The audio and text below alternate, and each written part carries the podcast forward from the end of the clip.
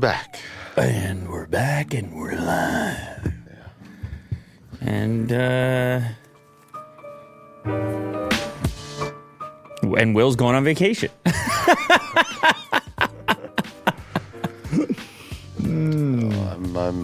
I'm here for good. What? Don't you worry. How can you be here for good? Why are you showing me this page then? Huh? Oh, someone from Kelowna? Someone? Is in the chat, and I want to know where it was. Oh, it's very beautiful over there. It's very, very nice over there. Yeah, absolutely. Yeah. It's. I was like, where is Kelowna? It's, it's over there, out west, Okanagan Valley. You know, you got lakes, you got water. You got. Are you just reading the Wikipedia? That's right. There? Mountains. The mayor is Tom Dias. Okay, yeah. Yeah, I don't. Come on. I'm learning so much here. You got a waterfront city park. People go there for trips and vacations, and I've never been. Anytime I've been that far west, I've been over just like in Vancouver, but this is a nice destination. Okay. And the people are loving it. You know, Canadian nature. Yeah. Canadian nature. Canadian nature. And shout out to everybody from everywhere. Because, yeah, all parts of life. It's a global audience over here, isn't it? Yeah. It's a global audience over here from, you name it. We got people from that country. Mm-hmm. I don't know if you believe me or not. Well, from Nantucket. But you name it, right? Like people are going to put it in there right now. Look, Sweden, Poland, Malaysia, Kentucky, which is not a country in and of itself, but close enough. Winnipeg, Kuwait. I mean, that's the thing. If you're from the States, you're not gonna say I'm from the States. Not specific enough, I guess. Mm-hmm. Which state? You gotta say the state if you're from the States. Yeah. And I suppose if you're from Canada, we have the same requirement of you. That's really interesting. I think so. I think we have that requirement of you. But there's so many more states than there are provinces. You know, it might make more sense to just say the city. You know, you go to one of these. What would it be like? Live performances. And someone goes, "What's up, Philadelphia? Woo! Winnipeg!" You stopped just at the very end. Well, because I didn't get the response that I wanted. Yeah. Like, I gotta get the response that I want first. What's up, San Diego? Come on, San Diego. It reminds me because I do coaching. Like, I coach the kids in hockey and baseball as well. And sometimes you'd be like, all right. I'm not going to say the name, but all right. Team name on 3. 1, 2, 3. And then it's weak. And you're like, oh. Like, guys, man, you even want to play right now? That's a lot of commitment for people who, like the hype man. You go, let's try that. Let's try that again. Yeah. And there's the famous clip. I think it was at one of those Jake Paul fights where they had another one, DJ Khaled. Okay, and he comes out and the audience isn't really like into it. It's a different type of crowd. Yeah. You know what I'm talking about? I haven't seen that one. Okay. Well, he's like, we're the greatest. And it's just like crickets.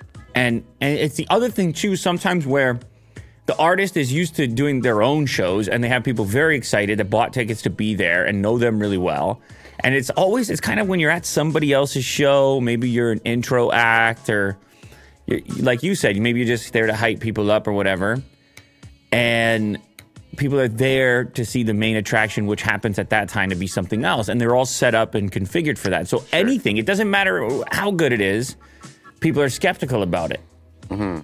And then the other thing that happens with the live music performances is often the microphone to the audience. Yeah. To complete like lines of really famous songs and stuff. And you're used to in your own shows getting tremendous feedback from that. Yeah. And the audience hears themselves and then they get really into it. But if you don't get that, but you put the mic out and you don't get it, ooh, you die a slow death, don't you? It stings a little bit. You might die a slow death. Inside. Dude, I remember when Ninja, when he was in his prime, and then he did the... Hey, easy, man. the... Still in his prime. Is he now? Yeah. He's in his prime sports beverage. Oh, okay. No, Red Bull. Yeah. I don't know, maybe still Red Bull. Yeah, he was doing the dance at Times Square, New Year's Eve. A Fortnite dance? Yeah. Okay. And then he tried to do it and try to get everyone to do it. Mm-hmm. But people, nada. No one.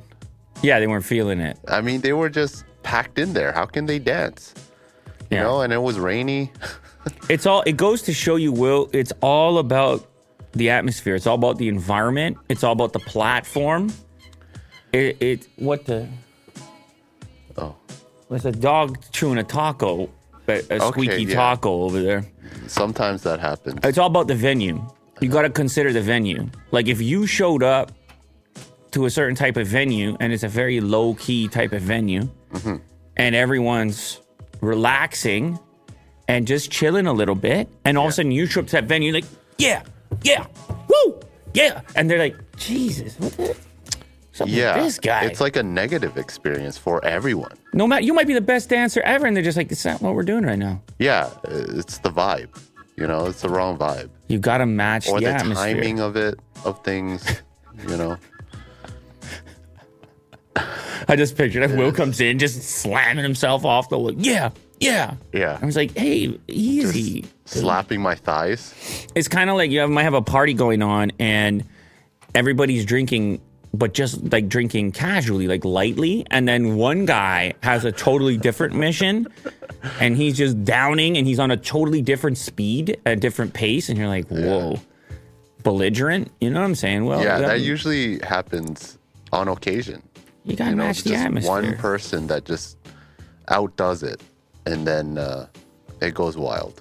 Got to match the atmosphere. Per usual. Yeah. Match the atmosphere. When in Rome, they say. Yeah. When you're in Rome, you know. Have you been that guy? When you're in Rome, you eat pasta. That's how it goes. Okay, yeah. Have I been the guy that doesn't match the atmosphere? Yeah. Oh, probably. I'm sure everybody has at one point in time. But the older you get, the more experience you get with variety of venues. Yeah, just reading the room. You maybe minimize those scenarios. Sure. And hey, listen, there's other times where people need a boost and a spark, and you can also be that spark in a social environment. It could just be dull, and everybody's and then somebody's got to come in there and shake them out of it. Somebody's got to come in there and go, "Are you alive, buddy?" And then the guy's like, "You know, whoa!" And then all of a sudden he's like, "Maybe I am." And next thing you know, you can influence the atmosphere in the better direction. Or, like, that's the piece to consider as well. It all depends. Sometimes a room needs a boost. Other times a room needs to be matched exactly. And the characters within that room play a big role in the optimal approach. Yeah, I give a lot of respect for hype people. People that just get in there and then they try to hype everyone up. Whatever means possible. You mean bring the noise? Yeah, I give them respect. Because it can be damn awkward if nobody wants to, nobody's willing to partake. Nobody's willing to get things going. It's an empty dance floor and nobody's willing to dance well. Oh, that's an ugly looking thing, isn't it? Everyone's standing on the perimeter of the dance floor. Oh. Like... just taking themselves so seriously in their own minds. Yeah. Doing jumping jacks in their own minds instead. But if I do that, then that might happen. And if that happens, then that might happen. Mental gymnastics, right? You know what I'm talking about, Will. Yeah, I hear you. That's not you. You get out on that dance floor. I've seen it happen. Yeah, I bust the move. Yeah, man. You go to these different events and... automatic windmill? Yeah, I just seen you get out. No, that's too much. Tone it down a bit, Will. I seen you get out there, man. You can work your way up. Right, you can work your way up to it. It's like, why are you breakdancing? Mm-hmm. This is classical. You can work your way up to it. Yeah. All right, so what do you like? You like the Samsung or the Tesla? What do you like here, Will? Let's do the fake moon. Okay, so photos. We're going to kick it off... Samsung in the news because of super moon photos This, of course, is that overlay thing. You take a photo of the moon, and then everyone's like, hey, my preview didn't look that good until I got zoomed to a certain point. And with my scene optimizer turned on, the moon looks a hell of a lot better. Mm-hmm. And we had this happen already. This happened with Huawei. Huawei, yeah. And I don't know. I thought we had been over this, but I guess we hadn't been over this. Yeah, Samsung actually responded. People are back in an uproar. Samsung is hoping to talk its way out of a controversy over its camera processing technology. The company has shared an explanation of the moon photo detection system it has used since the Galaxy S21. If you have seen Optimizer turned on, AI detects when you're taking a clear photo of the moon at 25 times zoom or above. That's when you'll notice it kick in. The tech lowers the brightness, captures multiple frames to produce a bright, low-noise picture, and uses a neural network to enhance the detail using high-resolution reference image for comparison. You can turn this off and take a terrible photo of the moon if you choose to. That's another option for you.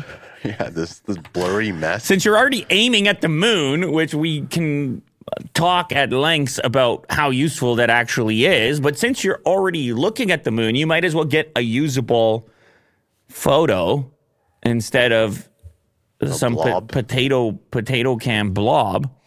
You can turn the scene optimizer off. Samsung knows that this won't work if you either take a snapshot of the obscured moon or use an image that clearly wasn't taken on Earth. That's interesting. The moon is tidally locked to the planet, so you'll always see the same lunar surface unless you go to space. As defense comes after Reddit user Break Photos alleged that Samsung was faking moon images by adding detail that wasn't present in the raw scene to make this case. Break Photos even snapped pictures of blurry low-resolution images on a computer screen. There's no info that the phone could recover from the shot, even with the blown-out exposure. So what he did, and this happens in our world sometimes, where you have a shot that's blown out, where you have the absence of data, essentially there's nothing left there. Mm-hmm. You can't recover it. I mean, there are methods around this, shooting raw or something like that. But in general terms, yeah, if you blow it out, there shouldn't be detail there.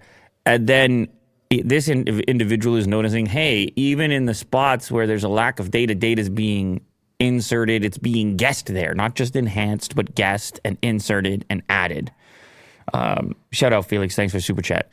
So anyway, that was the Reddit thread that kicked things off, and then you had some responses of other people kind of putting their two bits into it, and then obviously we had our reference point of the previous time that occurred. Mm-hmm. Anyway, so now we have these follow-ups, these longer piece follow-ups, in order to kind of, I guess, offer more resolution. Hey. You see that? You see that one? That's a zinger. So just scroll up to the paragraph just above that one. The defense comes after the Reddit to make the case. He snapped pictures of the blurry photos and the blown-out exposure.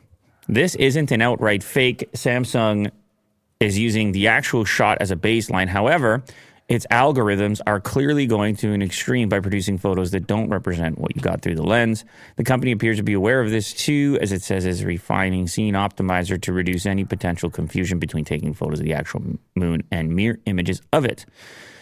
All right, so we've had beauty modes, we've had moon modes, we have all types of modes, and people are going to keep pushing against them to find where the boundaries exist, the degree to which there's interference, and whether or not people are satisfied by that. Mm-hmm. In this case, there's absolutely some guesswork going on. They're saying it's not a simple Photoshop, but there's some guesswork going on and some manipulation going on. Sure.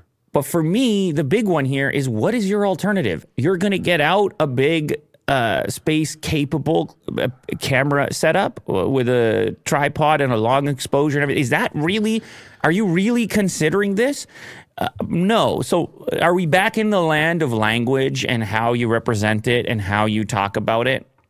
They call it scene optimizer. Scene optimizer. Are you not happy with that? Would you like it to be called a fake moon optimizer? And then you're like, okay, cool. Or enhanced moon optimizer. Is that okay? Or like, we're back in the land of language, because the point is you're taking a photo, a blurry photo of the moon at this tremendous zoom. Mm-hmm. Where on any other phone, you're not going to yield anything that you would ever post anywhere or use for any other purpose. Mm-hmm.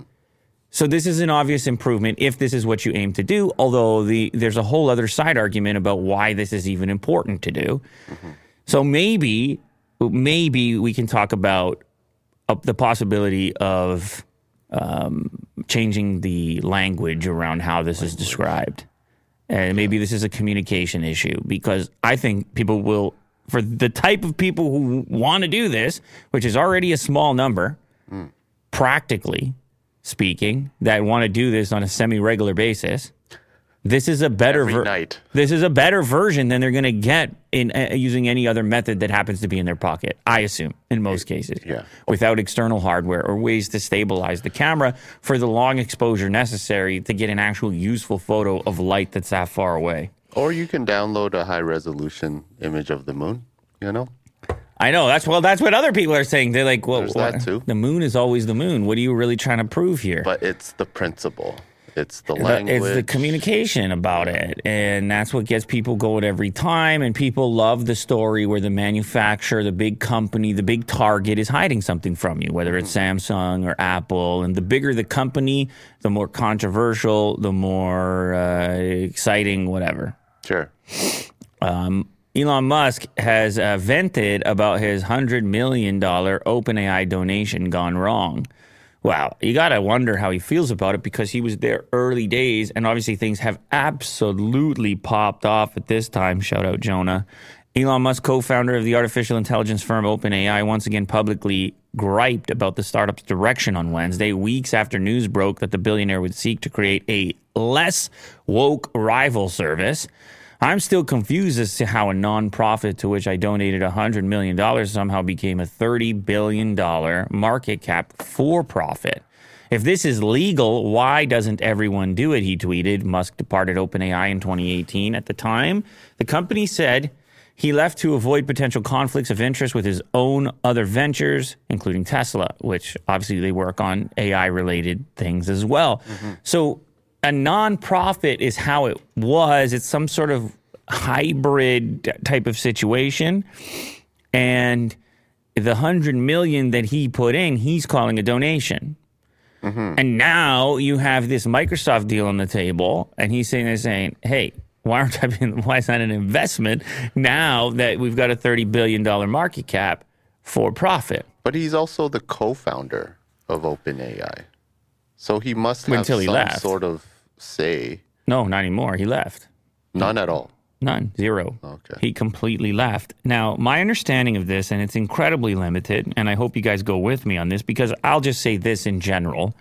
There's so many topics that we cover on such a regular basis here that I don't know if it needs to be said as far as disclaimers are concerned, but like sometimes it's going to be more in depth depending the degree to which I've investigated it, read about it, how many times we've covered it. And then there's going to be other times where there's a breaking story and there might be an article that's written in a somewhat confusing manner. And then we might sound like we have no idea what we're talking about, which actually happened on a clip recently, which was the Last of Us clip, where we were just all over the map with it. And it was like, the headline was like Last of Us 3 is coming. And then it was not even about that. And a lot of people were in there saying, what the hell are you guys talking about? Right. As far as this PvP thing and everything else. But anyway, this, my vague understanding here is that there was a split up, a split off, or two different groups. So you had the not-profit and then you had the for-profit arm to give them extra versatility. You could take $100 million onto the research side and then at the same time be working on a for-profit product at a later date. And I have to assume that this could be a problem with not-for-profit profit across the board when it comes to scientific research, the medical field. Like, I just start imagining the ways in which you can siphon and move and take research findings and development that happens on the not-profit side and then filter that into your for-profit business. A lot of the AI stuff is kind of working this direction with these big data sets and the likes of your generators, your image generators, and all this stuff. This is not an unusual model. And so Musk is obviously here being critical of this particular model and at least his involvement in it. And probably, maybe most importantly, the fact that he doesn't necessarily like the direction it's going, considering it was sort of built on the back of, at least to an extent, his $100 million. Shout out Maggie. And he has every right to complain. You know, he sunk in a couple dollars in it, and he was a co-founder. And also, like, it kind of hurts his bottom line too. He's all about open access, and anyone can kind of like access these this technology. So I think for him, he should be more outspoken about it. Well, I mean, there's a few ways you can look at it. Like, I mean, he basically has said that he's going to launch a competitor. So in that case, you're like, all right, well, he's probably going to be critical of it. Mm. It's obvious as well that some of these responses are not on his side politically, or his political stance on things like speech and so forth, which he's been outspoken about. Mm-hmm. I'm going to go take a nap. But the thing is, with him, you have to be skeptical every time, because you're like, well, he is in a position where he can actually do unusual things. Like, hey, don't like Twitter? Buy Twitter. Like, how many people were in a position to do that other than him? I don't like Twitter. I think I'll buy it. Mm-hmm. As an individual, I mean, he brought in a few other people, and it's kind of that way here. It's like they don't have to listen to his input. They don't have to make it less, let's say, woke. Mm. But then you're talking to somebody who's in a position who actually could, if they care enough, bring something else to market that's directly competitive. It is possible. I don't know how far ahead OpenAI is at this point. Yeah. We'll see. Tesla Supercharger V4 revealed to be twice as powerful. Oh, that's very lovely. I'm happy about that. It also kind of looks different. A little bit more... There's no hollow center. Yeah, I'm a little split, because I didn't mind the way those other ones look, but these look good too in their own way. You got the red Tesla logo. The cables are longer now. They have to be longer, Will. Okay. And the reason they have to be longer is because you now have opened the network to so many other vehicles that have the charge locations in different places. Uh-huh. So if you roll up to one of these older style chargers, and your charge port is on the front, and the next guy's on the back, and one is on the right, and one is on the left, and one is a certain distance from the bumper, and it's kind of a disaster going on right now for universal charging. So more flexibility. So you get a slightly longer cable here, and it kind of looks like a lot of other chargers, although simplified, where the cable connects in the side over there, and I presume it's going to have that multi-port where you can also pull out the CCS adapter, which is weird. The box is right on my desk right there for some reason. That's the other way around. Right. Yeah. That's to charge a Tesla from a CCS station. Last year, Electrek reported on Tesla's Supercharger V4 design being revealed in the plans for a new station. Tesla is believed to be ramping up production of the new charger in order to start deployment soon. The new charger is expected to feature the potential for higher charge rate, which is currently capped at 250 kilowatts for the V3, and a solution to allow CCS charging for non-Tesla electric vehicles. The CCS solution was later revealed to be the Magic Dock. Thus far, there's only been the Magic Dock deployed on Supercharger V3 stations, and V4 hasn't shown up yet, and then until right now, basically. Tesla started to deploy its first known Supercharger V4 station in the Netherlands. However, they covered it up.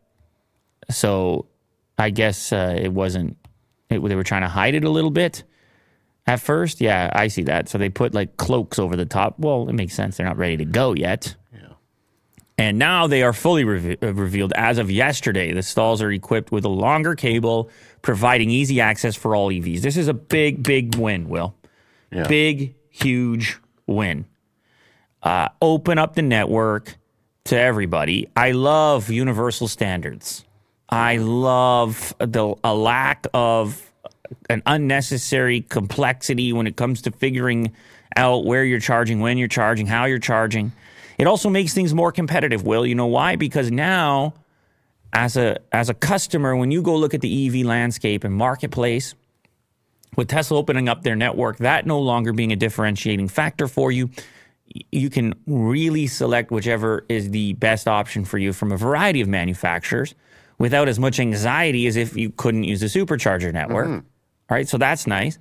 And what's that going to do? Well, it applies pressure to Tesla to actually continue to develop the best vehicles they can, because they're going to sit there and say, well, those guys are coming up on our tail. They got a pretty nice looking unit over there. And instead of locking people in because you own the infrastructure. Mm-hmm. You own the chargers and the proprietariness of it. Great move. Love it. Mm-hmm. Big fan.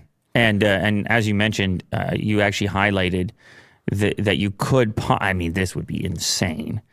A total max power output of 600 kilowatt. Was that in 5 minutes? 10 minutes? Get out of here with that. I mean, that's if the car, whenever cars could handle such a thing, and how many active chargers at any one station can deliver that. This is all types of new electrical loads.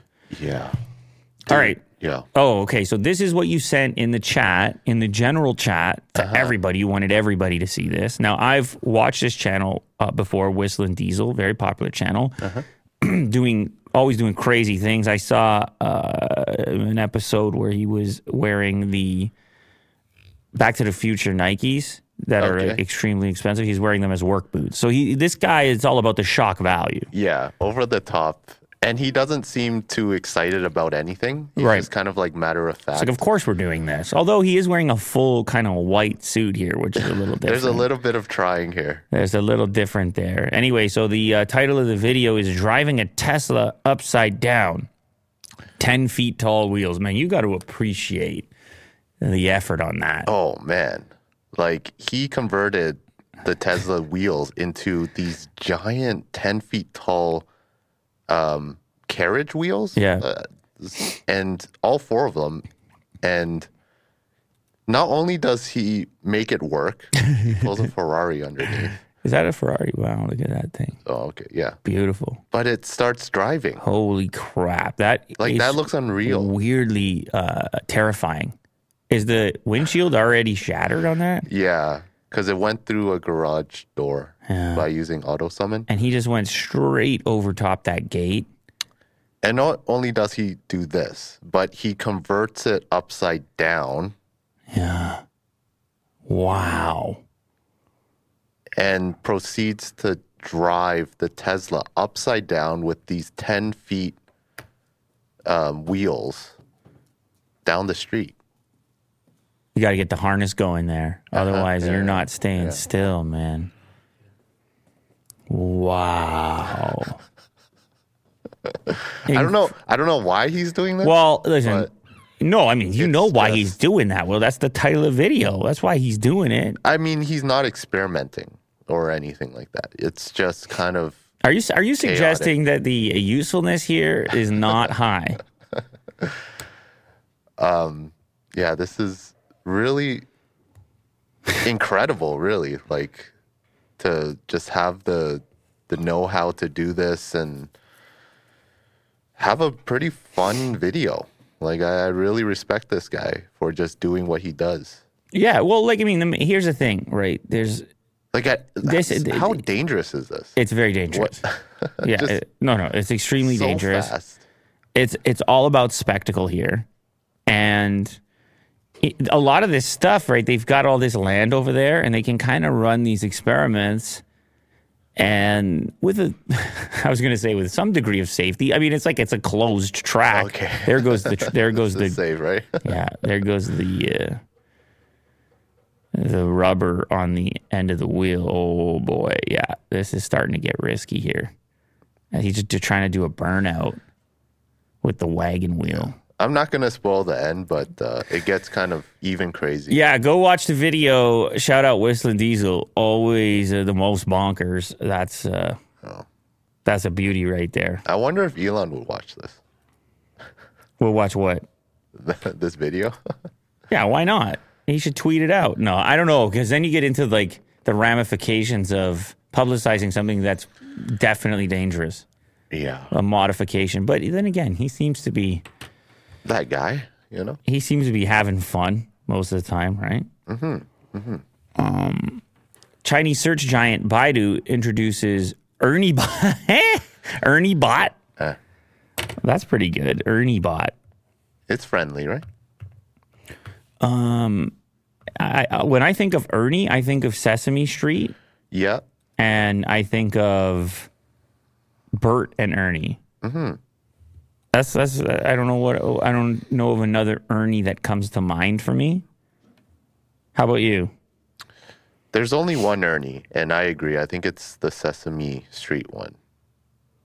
There's no popular Ernie more than...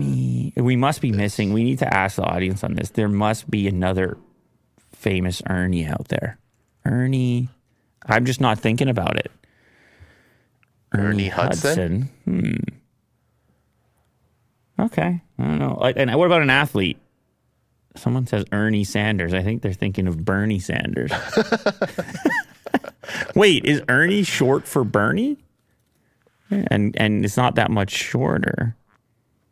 Well, there is somebody by the name of Ernie Sanders. Anyway. I'm glad that we got to the bottom of that. Anyway, okay, so they've got their own, what is it? It's a ChatGPT, but they put a friendly name on it type of deal? But it's not doing too well. Oh, shares tumbled 10%. The bot was not perfect, but they were releasing it now because of market demand. Robin Lee said at a media conference in Beijing, well, we talked about how hard this is going to be. Also rushing. The rushing part is, it's not... I guess, responsible in this sense. Wow. When you're creating a chatbot, you kind of want to do it right. Well, in business that happens, Will, where sometimes time is not on your side, and particularly in China where they're not having access to any of this other stuff. Mm. You're not having ChatGPT or I don't know if you're having Midjourney and these other ones either. Mm. I think those might be blocked. And so there's this massive opportunity. And who knows, maybe the government's over there like, hey, what's going on? Yeah, so I guess the data is as limited. So totally different setup. Can't really pull that data. Baidu on Thursday unveiled its much-anticipated artificial intelligence-powered chatbot known as Ernie Bot, with CEO saying that it was the culmination of the firm's years of hard work in artificial intelligence. The bot was not perfect, but they were releasing it now because of market demand. The company's Hong Kong-listed shares tumbled 10% as he demonstrated the bot answering questions, writing a poem, as well as producing video and images with prompts. To date, 650 companies have said they'll join the Ernie ecosystem, he added. You like that name, don't you? Chinese state media outlets and a Shaolin temple were among the first signups. Shaolin, Wu-Tang. Style. Yeah, the popularity of ChatGPT backed by Microsoft has triggered a frenzied rush among Chinese tech giants and startups alike to develop a rival. Baidu jumped to the forefront of the race after saying early last month it was close to completing a chatbot using its AI-driven deep learning model. Ernie is short for Enhanced Representation Through Knowledge Integration. That's how you get to Ernie, Will. Of course. But there's an E at the end. Well. Huh? Hey, stop being so... Stop. It's a K for knowledge. There's no N. Stop being so picky, Will. Okay, fine. It's Ernie. All right, so I don't know. I guess they want to integrate to their search engine, similar to what Microsoft is doing. They are the dominant search engine over there. They got a couple billions. They'll figure something out, and it doesn't matter because ChatGPT's not coming, so deal with it. Mm-hmm. 2024 Hyundai Ioniq 5N is no mere carbon copy Kia. Okay. Why would it be a carbon copy Kia? Well, I guess they're the same company, same parent company. Character is what will set this electric hot hatch apart. And boy, howdy, there's plenty of it. It looks to me like the previous Ioniq 5. It kind of does, right? What is the N aspect contributing to Hyundai's hopped up N lineup? Ooh, is it going to be faster? Is one of the more interesting corners of the affordable car universe. Every vehicle under this banner carries all manner of user adjustability, from damping stiffness to tailpipe volume. These settings let owners settle into a groove that better aligns with their personal taste, and it helps set N apart from less configurable competitors. The Ioniq 5N will be the first performance EV in the parade. So it's like that's the hot hatch is back. The Honda Civic, the Type R's, and the... I don't remember what the other brands had. What did V-Spec, what did Nissan have for their performance? And Toyota had... You know what I'm saying? They all had their own letter. Yeah. But I can't remember because it's 1,000 years ago, but I definitely knew in high school. Well, I remember Type R's. Well, Type R for sure. Yeah. But each brand had its own thing. Toyota had their own... Were they just S? Could you get a Corolla S? What was the cool Corolla? X something? I don't remember. Apparently, we're not getting to the bottom of this. People are going to... Golf had an R. TRD. No, that's for the off-road. What was that, GT? Oh, TRD. Toyota Racing Development. Okay, cool. Nissan was R. RS you have for Audi. Anyway, you always have these things. So what about EVs? Can EVs have their own... Can GTI you had, WRX STI, and Nissan had R as well. Kia had GT right now for EVs. GT? Yeah, right here. Doesn't Ford have GT with Mustang as well? Yeah. And Porsche went with turbo, which was controversial because people were like... Where's the turbo? Exactly. I don't mind N. Sure, go with N. I don't know what it stands for, but I like the idea of a slightly more performance-oriented Ionic 5 because I love that formula. Very popular. I like the look of it. Yeah. And the design and everything. At its winter proving grounds in Sweden, Hyundai admitted it's not quite ready to divulge the full specs. The Ioniq 5N's dual electric motors combined for a net output of 600 horsepower. Ooh, which is close to the 576 horsepower Kia EV6 GT. That's the one you're talking about. There are fewer underlying components in common than you may think. Many of its underpinnings were tweaked just for the N division. So can I get like bigger brakes? Can I get... Oh, yeah. Can I modify my regen? I'm guessing this will be like race ready, like on the track. Let's go. If it's performance. People are worried about the range, though, if you're getting the N type. Yeah. If you're getting the Type R, then maybe you're going to take a range hit. But hopefully you can just mod it, like tweak it. And to see an SUV on the track, that'll be kind of your fun. Different modes. Like in the Taycan, you have a lot of different modes you can put it into, right? Yeah. You can go from comfort to sport, sport plus, whatever. And obviously you're going to take a range hit, and you can actually see the range hit reflected when you switch to the different mode. Mm-hmm. So I presume they'll do the same thing here. If you want to have it more pedestrian speed, you can do it. But I like this. This is fun. Yep. I'm cool with it. You want to take a break? Oh, we have a break today? We have a break. Oh, that's lovely. Yeah, I can take a sip of my coffee without offending anyone. All right. Here we go. This episode is sponsored by Zocdoc. It's time for you to find a local doctor who's going to accept your insurance. And that is a healthy thing to know before you start booking things, before you start showing up places and sitting there doing this with your thumbs. What is that? Are you twiddling? Are you twiddling? No. Is that what that is? You don't want to be twiddling in a waiting room somewhere. You want to know everything is set up before you go, and you want to know who you're about to interact with. That's where Zocdoc comes in. You do everything online. You go ahead, you seek out the medical professional you're looking for, primary care dentist, eye doctor, whatever it happens to be. You book the appointment right there. You read reviews. You see the location and its proximity from where you currently are. And you clear up the fact that they're going to accept your insurance as soon as you arrive for whatever procedure you might need. Whatever you're looking for, it's on there, and it sort of takes some of the headache out of going to see the professionals that you probably actually desperately need to see. You got to go get yourself checked out and checked up, as far as I'm concerned.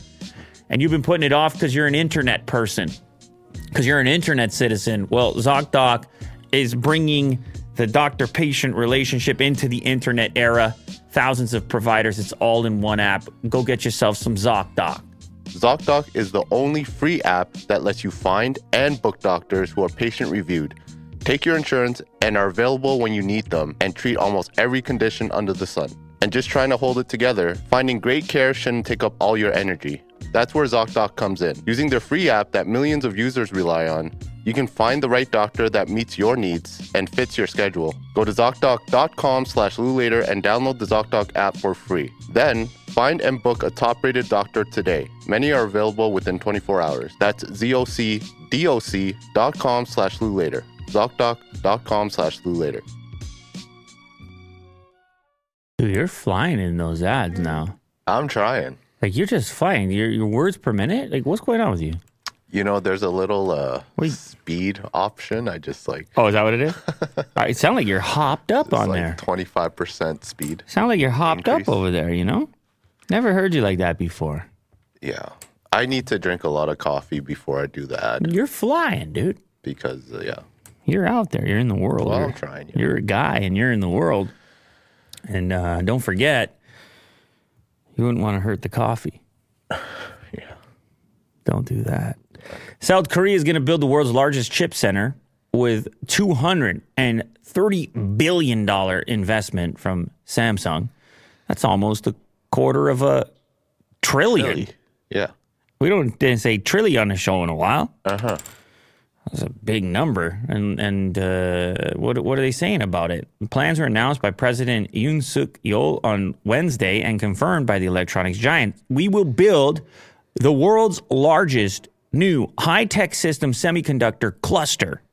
Doesn't it sound, it always sounds so intimidating when it's a cluster. Mm-hmm. We will be building the cluster. Semiconductor cluster. Here's that guy again. We have very big plans for semiconductor cluster. Yeah. In the Seoul metropolitan area, based on large-scale private investment of almost 300 trillion Korean won, he said. In addition, we will grow the semiconductor mega cluster. Mm. Never mind our previous cluster. Our new mega cluster is a different kind of cluster. Mm. Got it. World's largest in connection with the existing memory semiconductor manufacturing complex. As a government statement said, the chip cluster will be located in Gyeonggi province, which is part of Seoul metropolitan area, and the total investment would be completed in about 20 years. Oh, so intimidating. I'm dead. We're dead. You understand? It's like we're starting a project and we're dead by the end of it. Uh-huh. Crazy. Well, it's the biggest chip-making plant. Just so hard to think in those terms. It's like, it'll take about 20 years for this. And you're at the planning stages, and you're trying to envision what things might be like when that's completed. Like, some of these long-term projects, it's so intimidating. Like the line? You're not going to see results. You're working on a thing that you seriously might not see results. Mm-hmm. Or you'll see things along the way, and there's a lot of things like that. Obviously, the most ambitious projects take so long that people die over the course of them. I don't know why I'm so focused on this, but I just find that interesting. Your creation is kind of like it's the better of you. Like it surpasses you, I guess. Many will die building the mega cluster. That is kind of cool, though. Last May, Samsung outlined its plan to pour more than $350 billion into businesses and create tens of thousands of new jobs through 2026. It said it would primarily invest in core businesses such as chip making and biopharmaceuticals. Don't forget that Samsung in Korea is doing all types of things. Mm. Never mind the stuff that they export to us, but stuff you can't imagine. Yeah. Like they're involved. They do everything. Their hands in the bucket. All buckets. They're like, is that a bucket? I'm going to put my hand in there. Uh-huh. We're talking pharmaceuticals, I'm going to put my hand in there. Mm. You're talking about military equipment, I'm going to put my hand in there. Mm-hmm. You're talking about wooden crates, I'm going to put my hand in there. Mega clusters, though. Talking about clusters, I'm going to put my hand in there. Oh, displays? I'm going to take part in that. Mm-hmm. No problemo. Samsung is best known for its electronics division with its popular smartphones and televisions. In recent years, the company's leaned further into its role as a provider of semiconductors, and manufacturers around the world suffer from shortages. Look at those buildings. Shoot. So this one's actually real. Damn right, that's real. Look at how they don't know what to do on the outside because it's just such a big wall, and you don't want to have windows because of heat and whatever else. And so you put like colored abstract shapes and paints on there. Oh yeah, to break it up so it looks less. It's like a giant tennis court. So it looks like less strictly industrial, and a giant parking lots and freeways of the future. That'll be cool to hang out there, eh? Yeah. The vast majority of the world's advanced microchips are made in just two places, Taiwan and South Korea. Good luck. See you in 20. Yeah. See you in 20. The FTC finalizes Epic's $245 million settlement over sketchy Fortnite purchases. The Federal Trade Commission slammed Epic Games with a $245 million in fines this week. What a huge fine. Ordering the Fortnite developer to compensate consumers who made unwitting purchases in its digital store. The settlement first announced back in December. Fortnite's counterintuitive, inconsistent, and confusing button configuration led players to incur unwanted charges based on the press of a single button, the FTC wrote in an announcement. The complaint also criticized Epic for allowing underage players to make frictionless, unauthorized payments without a sign-off from their parents. Ooh, Apple probably likes this settlement. Apple's like, see? Although, did this happen in iOS? Like, where did this go down? The $245 million settlement, which is a huge number, obviously, I don't need to tell you, will go towards refunding customers. The FTC order will also require Epic to discontinue its use of digital design tricks like dark pattern design, obtain affirmative consent from digital purchasers, and it will block the company from locking the accounts of customers who dispute charges for digital goods and services. This is such a tough one because it's this thing where everybody wants convenience. Like they just want to tap a few things. They don't want to constantly be signing in. And do you know what I'm saying? Mm-hmm. Mm-hmm. But then it's just way too easy to spend a bunch of money. And when the young people are involved, the children, and then they're like, are you taking advantage? Yeah. The dark practices of, just one buttons, super colorful sound effects. It's all in there. Yeah. The Justice Department takes very seriously its mission to protect consumers. Associate Attorney General Vanita Gupta previously said of the dual settlements, this proposed order sends a message to all online providers that collecting children's personal information without parental consent will not be tolerated. Yeah, I don't know. The whole gaming, modern gaming thing of the ongoing payments is just... I can't help it. Just depresses me to a certain extent because it's such an ongoing. And I get it. It's the model and it's the way it is, and everything is like that. And I get it, man. I get it. Like, look at this platform. This platform, either somebody super chats us or subscribes, or we need ad revenue. Their model is look. Nobody's to continue to maintain this game. They're making money hand over fist, but like I'm saying to. The way people are playing games now that you play the same game for how many years ago did this thing come out? And then all the enhancements are ongoing development and they're funding the ongoing development by having these astronomical profits, which are recurring instead of selling you the game. It's an odd to be a youngster these days and feel like you're participating. How many of these in-game things should you have? Do you need to have? Are you bothering your parents to have? And, do you end up spending $500 by the time it's all said and done? Mm-hmm. More, less? I mean, you can play it with none, but obviously these people are very intelligent and they figure out a way to encourage you to spend. Yeah. Yeah. I mean, but is it the responsibility for them to somehow make it less attractive for kids to actually, buy them instead of the parents? Yeah, well, they're going to have to ask more prompts, an extra prompt. Are you sure you want to do this? Yeah. Or make it more clear. Instead of this one-click button, and then it's all of a sudden you're down like $200. Here we have a comment from One Man Show says, I block all in-app purchases in iOS.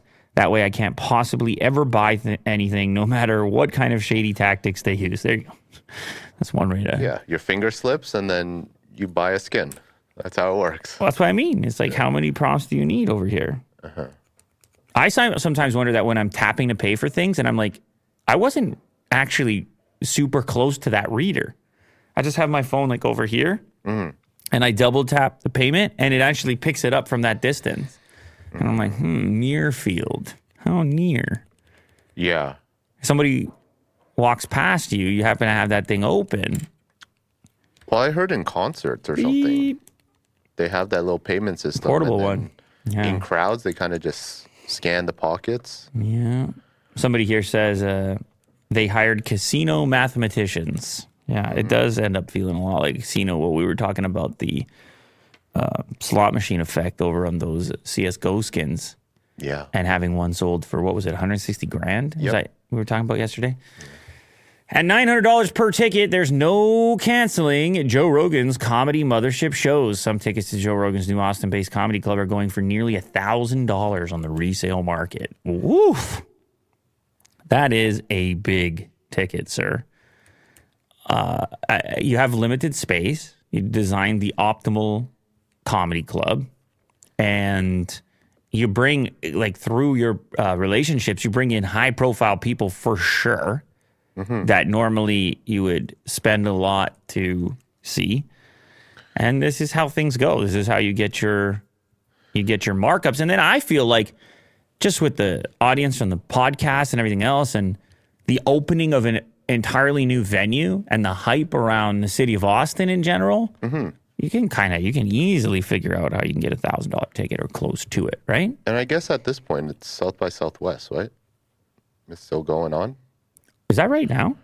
I believe so. Oh, well, if that's the case, then it's super obvious how you're looking for something maybe to do. Maybe an upcharge there. Yeah. Oh, that's a big time upcharge for sure. Are they, if you go back here, are they asking people on the street what's going on? Can we get a piece of that, or is that copyright fest? It's probably copyright. Fest? Copyright fest, though? That's what I want to know. I only want to know if it's a fest. Cluster. Oh, it's a cluster. Okay. Yeah. As long as it's not a mega cluster. Okay. Well, I can't play it because it's... Oh boy, look at this. What do we get? What is this? Weird ads, dude. You can skip. Cool. Tickets to see Rogan are selling from $500 to upwards of $900. Just there we go. That's all I want, the interview. It kind of shows the climate. People are against the kind of woke culture that's going on. Oh, there you go. Everyone is stoked. They are ready to be done with cancel culture. Like I said, everybody wants to be there. It's a huge deal. It's blown up online. I've kind of been following it. Obviously, there's a demand for it, so it's good to see. I think it really just speaks to the demand. People are hungry for something like this. People are excited Joe's here. You probably can't cancel it if people are paying that much money to get into it. Like, people are willing to go and see him, so I don't think there's going to be a lot of canceling. There shouldn't be. Why are they so focused on the canceling?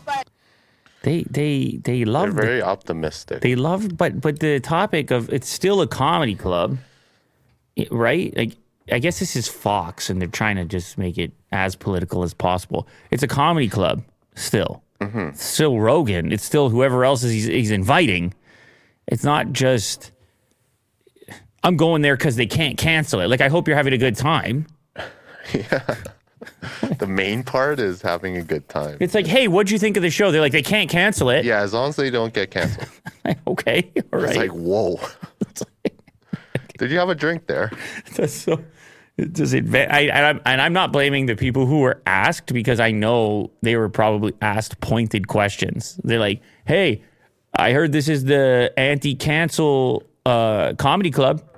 Yeah. What do you think about that? And then like, oh, well, yeah, I guess they can't, whatever. So we got the clip and then moved on. Yeah, they probably directed it in that way, but yeah, of course you're definitely not going to cancel the comedy club. The comedy club's going to do just fine, and it's going to be a hot ticket. That's the bottom line. Mm-hmm. I'm not surprised at all. TikTok could face a U.S. ban unless Chinese owners sell stake. Weren't we here like 2 years ago? I know. And yeah. Who was going to buy it, the stake? I can't even remember. Was there an actual offer on the table? There was a suggested company? Try to remember. It wasn't Microsoft, was it? Oracle? I think it might have been Microsoft. Oh, okay. Oh, yeah, maybe. Yeah. But I can't recall, and you don't have to go. Okay, yeah, go ahead, Will. I don't know. You want to go on a little goose chase, you go for it. But it never worked out, and it didn't seem to me to like be a good fit anyways. I was like, really, Microsoft, you want TikTok? I don't. As you can see with their OpenAI relationship, that seems like a better immediate fit. Mm-hmm. But that was a suggestion at the time. Holy crap, we got this user base. We don't want to get banned. We're going to have to find a partner real quick and sell a portion. And it's also the servers, like where the data is stored. Where is it located? The Biden administration is reportedly demanding that TikTok's Chinese owners sell their stake in the short-form video sharing app, or it could face a possible U.S. ban. First reported by the Wall Street Journal, the demand is said to have come from the Committee of Foreign Investment in the U.S., a multi-agency federal task force that oversees national security risks and cross-border investments. It is the latest move in a crackdown on the ByteDance-owned app, which has already been the target of government restrictions. In February, the Biden administration ordered federal agencies to remove TikTok from government devices, and dozens of state governments have since passed similar bans, including Canada abandoned from government devices as well, even more recently. So all the way back in 2020, it was in the crosshairs. It was Trump's target. Concerns over the app have heightened in recent months after both Republicans and Democrats, I mean, when do they ever agree on anything, called for officials to impose stricter data collection restrictions. In related developments, TikTok is set to be banned on phones used by British government ministers and civil servants following a review by the UK's National Cybersecurity Centre. Canada, Belgium, and the European Commission have already barred the app from government phones. Well, here we go again. I guess it's ratcheting back up, and people are concerned. Rightfully so. They are concerned, and we'll see what transpires here. If we get an outright ban for the public, or it's happened in India as well, which wasn't listed there, and it wasn't just government devices. It was just straight up for everybody. Yeah. What does OK actually stand for? Despite OK's ubiquity, many people don't know the words behind the two-letter agreement. What's so weird about this is I had this conversation extremely recently, and yet I don't remember what OK stands for. Is it military related? The English language is chock full of abbreviations, yes. AM, PM. Not everyone will have an answer if you ask them what AM or PM stands for. And or why we use LB to abbreviate for pounds. Man, my brain is now I need answers to everything. Yeah. We'll break it down. Is PM prime meridian? Or do I have that wrong? Now we're in deep over here. Oh, past midday and after midnight. Okay. Some say. Oh. Some say. Some say? Oh, post meridian. In fact, like many words and phrases in the English language, AM is short for ante-meridium, before midday, well, PM is short for post-meridium. I said prime, did I say prime meridian, which is a geographic term, but I guess I've read this before and I'd had the terms mixed up in my mind. Interesting. Okay, let's get back to okay. Okay. Is that A-okay with you? Sure. OK now appears in countless languages around the world, despite the ubiquity of OK. Informal polling of friends and colleagues found that not a single one of them knew the two words behind it. Even etymologists were unsure of the meaning. OK, let's get to it. Where is it? What is the OK? It means all correct. AC? But it's a joke. All correct. Okay, all correct appeared in the Boston Morning Post in the following days and weeks, and the term soon reached other papers like Baltimore Sun. It's a misspelling of AC. He found Charles Gordon Green on the Boston Morning Post came up with it as a spelling joke shared by newspapers like an internet meme, but from an earlier time. Okay means all correct. That should be AC, but it's a joke. Whoa, this is not very satisfying at all. Yeah. The whole thing is it was a joke. And it's a long read. This is not very satisfying. I really wanted it to stand for something direct. Or maybe, I know, I wish. I don't know, maybe that's better. That it goes to show you how bizarre language is, that you can have a term that's so widely and globally used that started out as a joke. Or a misspelling, or whatever way you want to phrase it. OK grew out of a kind of abbreviation play that was popular in the US and the UK at the time. Long before text speak, it's funny because it combined two playful trends, comical misspellings and a fad for making abbreviations for phrases like NG for no good. Wow, it was like early form texting and how people FML or NP, I say NP sometimes, no problem. I don't even know if everybody even uses that. Yeah. It's a good one. What are SMH, which I would never say. SMH, shake my head. Oof. Anyway. Yeah. Well, there you go. Well, we'll get to the bottom of it someday. Maybe not today. Why, you want me to read more about it? It sounds to me like we kind of did. It's a bit of a joke. Yeah. And it's stuck. Well, good on that guy, I guess. Not many can invent a piece of language that's that successful. Reversible insoles repurpose footstep energy into heating and cooling. Will, take it easy over there. You know, this type of thing gets my attention. Yeah, you like the cooling. I need that cooling. I need to get that cooling going. Am I buying this?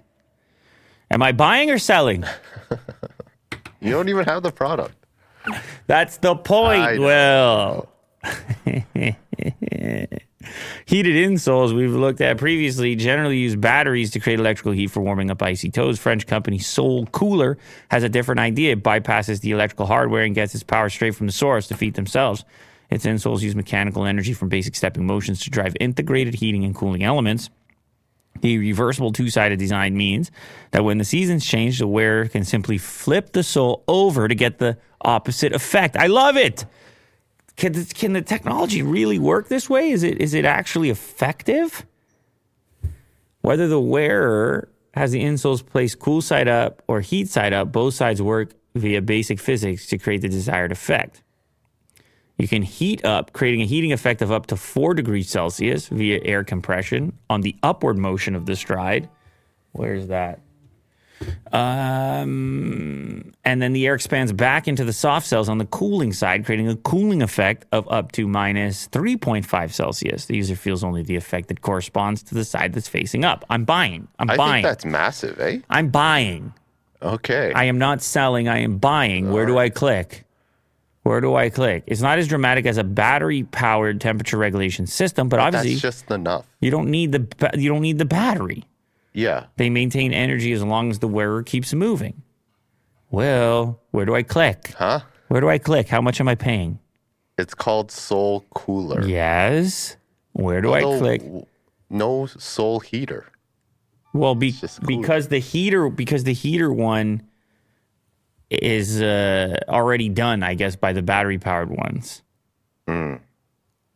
Like, the battery-powered insoles can really heat things up. You have heating products. You even have those little, like when you go skiing or snowboarding. The heat pads? Heat pads. They do an insole version. I think the cooler is a little weirder to do.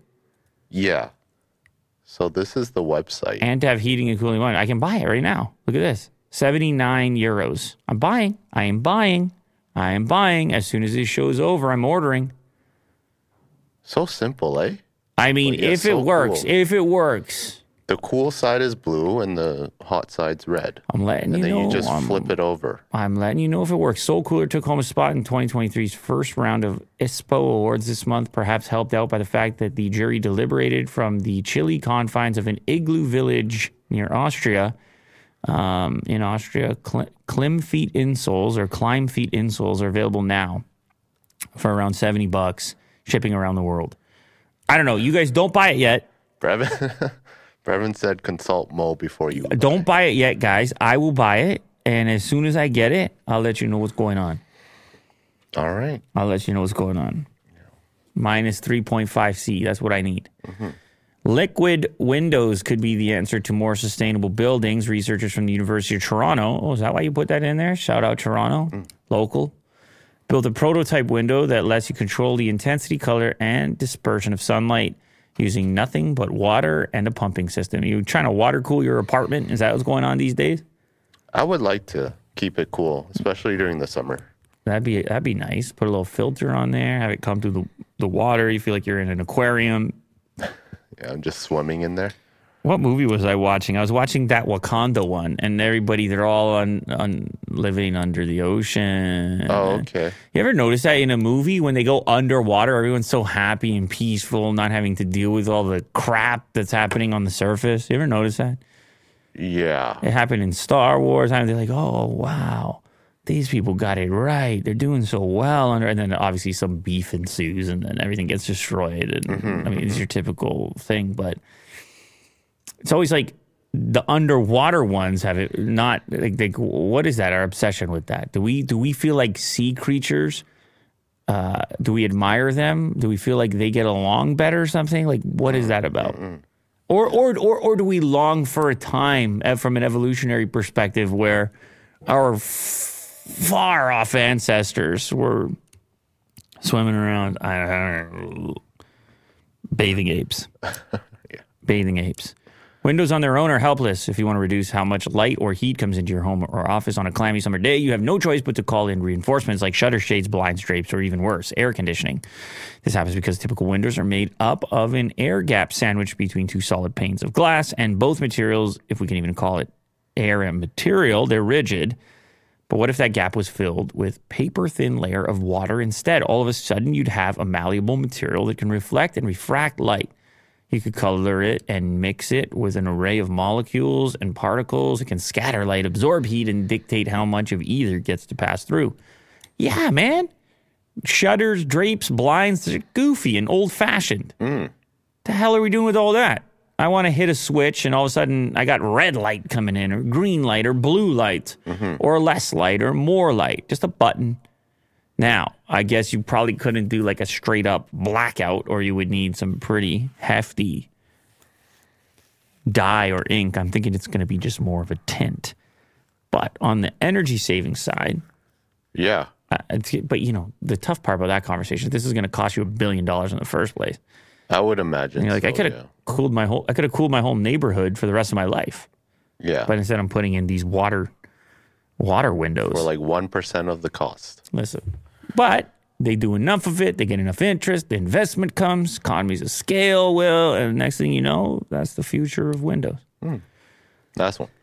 Amazon snake cat photo goes viral and then mystifies the internet. Yeah. Well, what do you think about that? You know that I go on the internet mainly to get mystified.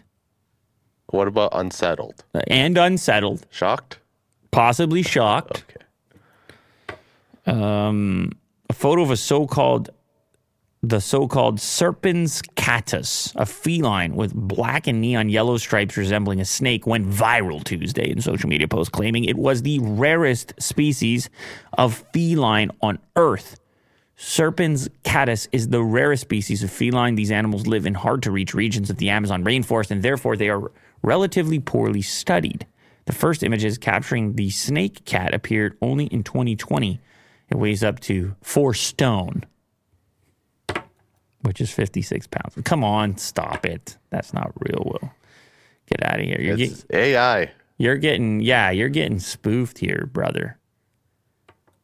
You just got spoofed. Is this real? I don't know. I don't think so. I want to see a video. Okay, hang on. Video. Scroll down. Obvious fake. No known gene can produce natural hair or fur in those colors. Really rough attempt at a fake Latin name, a second person chimed in. The color and patterns in the photo bear a strong resemblance to reptilian. How do they post stuff like this? Like what? You know? Well, sometimes it would get me. Well, apparently just looking at this picture. Apparently it did. It's a cool photo, but...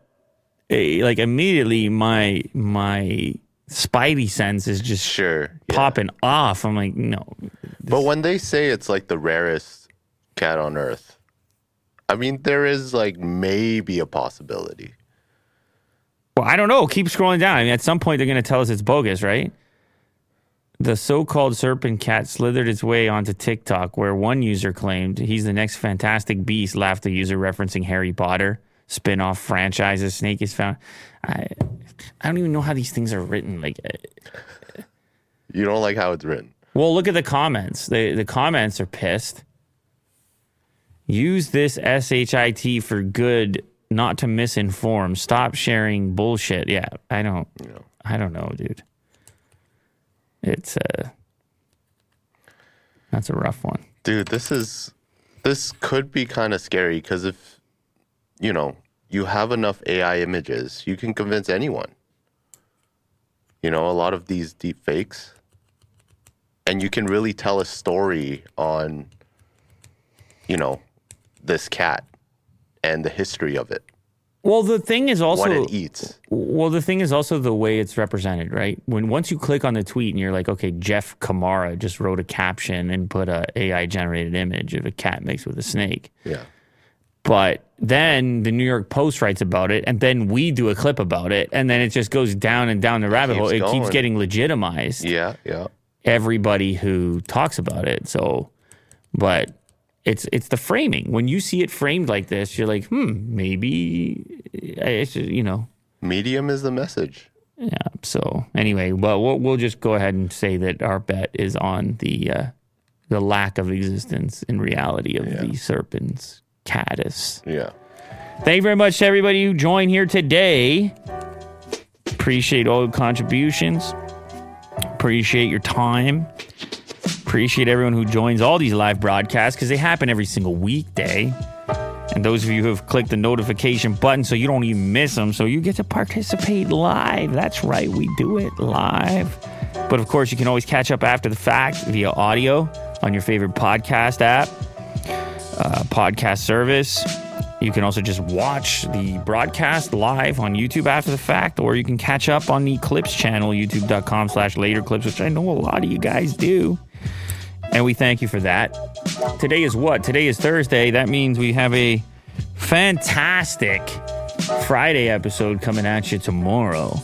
So don't miss that. We'll see you at noon. Thanks again. Later.